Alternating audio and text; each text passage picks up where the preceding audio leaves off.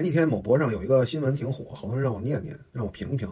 就是有一个女的在情人节那天带着自己的男朋友去做了个输精管结扎，然后特别美啊，老公那个不是她男朋友在那个镜头前戴着个绿帽子，这样还很虚弱的样子，这女的特别满足啊，自己的安全感得到了极大的保障啊。完了说，你看这就是真正的女权是吧？好多女的在下面跟帖，姐妹真棒啊。好多人让我评价一个这个，说说说我我不知道怎么评价这个，我觉得那个呃一个愿打一个愿挨不挺好吗？祝他们幸福，对吧？但是今天呢，我看到一本书啊，我给你们分享一段这其中的内容，你们自己品啊。我没结婚，但是我有过性行为。弗朗西斯·基斯林说：“我是父权体制最害怕的一类女性。”弗朗西斯回忆，在他结束了一段十年的同居关系生活后，他开始步入人生的一个新阶段。他把这个阶段形容为：“我的性欲特别特别特别发达。”作为一名倡导避孕与堕胎的天主教徒。他知道避孕措施有时候会失效，但他不想做堕胎手术。他也知道自己从来都不想要孩子，因此他去做了输卵管结扎手术。听完什么感觉？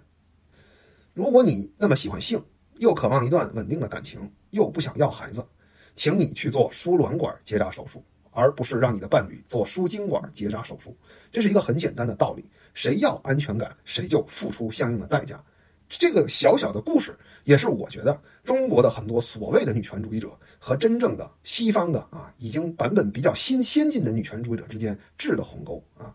当你要什么东西的时候，你去指望别人；和你要什么东西的时候，你指望自己，中间这个认知差异还是蛮大的。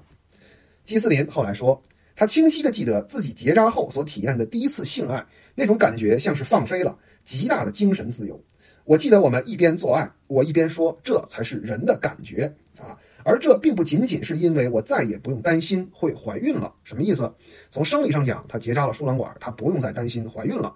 但是从心理上，他知道他通过自己的努力，摆脱了在性爱中有可能怀孕给自己的人生带来的选择上的更大的困难。她通过做输卵管结扎而完全掌握了自己的人生。听明白了吗？听明白了吗？听明白什么叫真正的女权了吗？你要做一个女人，首先要做一个成年人。成年人凡事靠自己。这本书呢，精华很多啊。这本书在中国呢，我觉得可能男的看着也难受，女的看着也难受。男的看着难受呢，是因为里面有很多让中国男性会觉得很刺耳的东西。但是呢，它却是真相。我给你们念一念啊。人们依旧相信，女性活跃的性生活一定会使他们走进婚姻的圣殿。实际上，他们是在不重样的性伙伴中挑选未来共度余生的那一个。人们还认为女性或许会变得粗犷，但她们内心依然渴望情感相通。人们还相信这些女性原先幼稚的性爱会让未来的她们追悔莫及。但是这些都已经不是真相了。很多女性沉溺于性爱，但并不为此烦恼羞愧。她们不想和任何一个性伙伴有过分亲密的情感联系。更不愿意向他们其中的任何一个人许诺终身，有没有这样的女性？有，影响她们幸福最大的是什么人？是那些跟男人一上过床就要死要活，要对方照顾自己终身的女性。听到了吗？很可悲啊！那些真正走向自我的女性，她们最大的社会成本来自她们的同性，因为有了这样的女性，所以男人不敢接近她们。敢接近她们的是那些觉得跟他们上了床以后就一定要对他们负责的男性，而这些男性恰恰。他们不喜欢，因为他们也不需要别人为自己负责啊。最后给大家念一段啊，让男的听了更不爽的话，但是这也是多年来我一直想表达的东西。假如女性日益增长的经济实力破除了传统的异性恋潮科，女性会比男性更加渴望性。那本来就是嘛啊，进化心理学也是这么说的啊。这是一个叫丽莎·芒迪的作家啊。